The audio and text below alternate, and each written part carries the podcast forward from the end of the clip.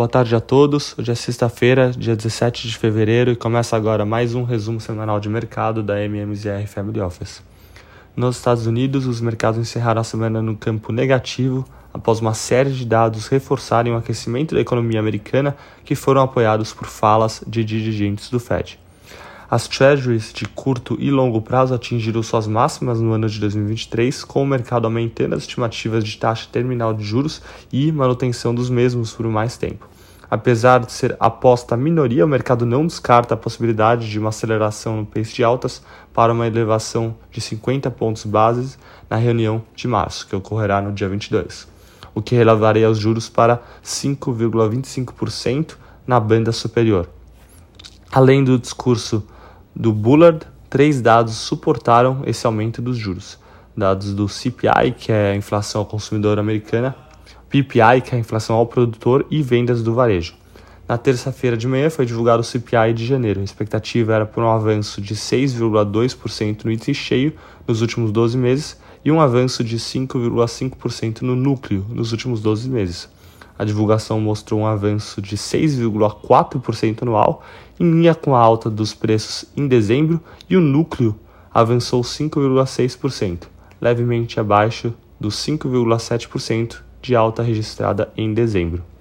O destaque do indicador foi para um leve alívio no, no, avanço dos preços de alimentos e bens, enquanto energia voltou a subir e serviços seguiu a sequência de altas, mostrando um avanço de 7,2% na inflação de serviços nos 12 meses, e o que corresponde a 60% do índice cheio.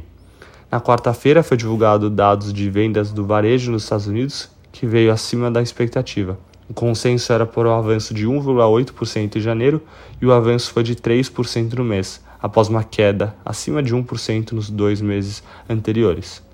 Por fim, na quinta-feira foi divulgado o índice de preços ao produtor, o PPI, que veio bem acima do consenso.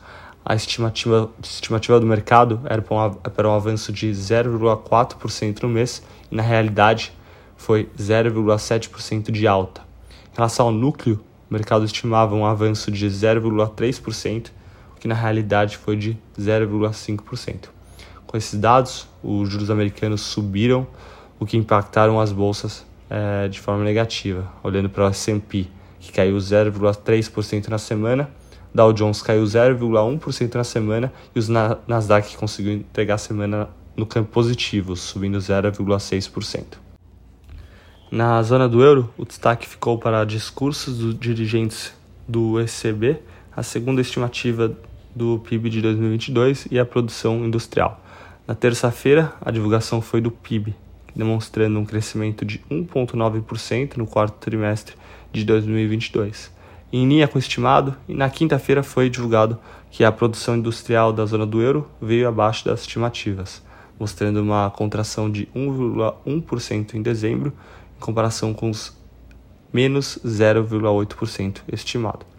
No Japão, o destaque ficou para a nomeação de um novo presidente do Banco Central, Kazuo Ueda, após o atual presidente ter comandado por uma década a instituição.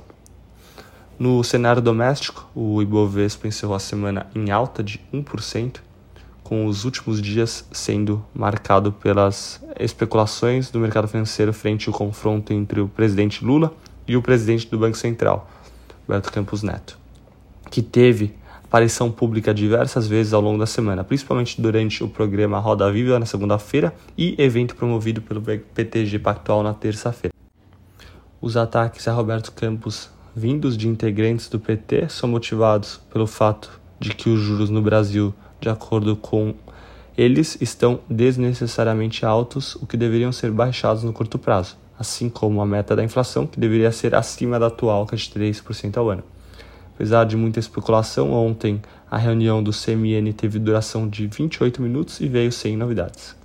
Em relação ao boletim Focus da semana, que consolida as estimativas para os principais indicadores econômicos do país para os próximos anos, o destaque ficou para a nona alta consecutiva do IPCA para 2023, passando de 5 5,78% para 5,79% e para 2024 vimos a quarta elevação consecutiva nas expectativas, para 4%. E Pela primeira vez, a gente viu uma elevação nas expectativas de inflação para 2025, ou seja, um prazo mais longo, passou de 3,5% para 3,6%. De dados econômicos, tivemos na quinta-feira a divulgação do IBCBR de dezembro, uma medida de atividade econômica que serve como uma proxy para o PIB, e o número veio levemente acima do esperado, mostrando uma alta de 0,29% contra uma alta de 0,1% estimada. Em relação ao mercado de juros, vimos um fechamento da curva ao longo da semana que acabou influenciando positivamente os ativos de risco e o real em comparação com o dólar. As maiores quedas foram nas taxas intermediárias, com o DI para janeiro 25 apresentando queda de 2,9% para 12,5% analisado. Já o dólar fechou a semana em queda de 1% em relação ao real. Por fim, o IFIX encerrou em alta de 0,4% na semana. Essas foram as notícias da semana. Eu desejo um ótimo fim de semana a todos.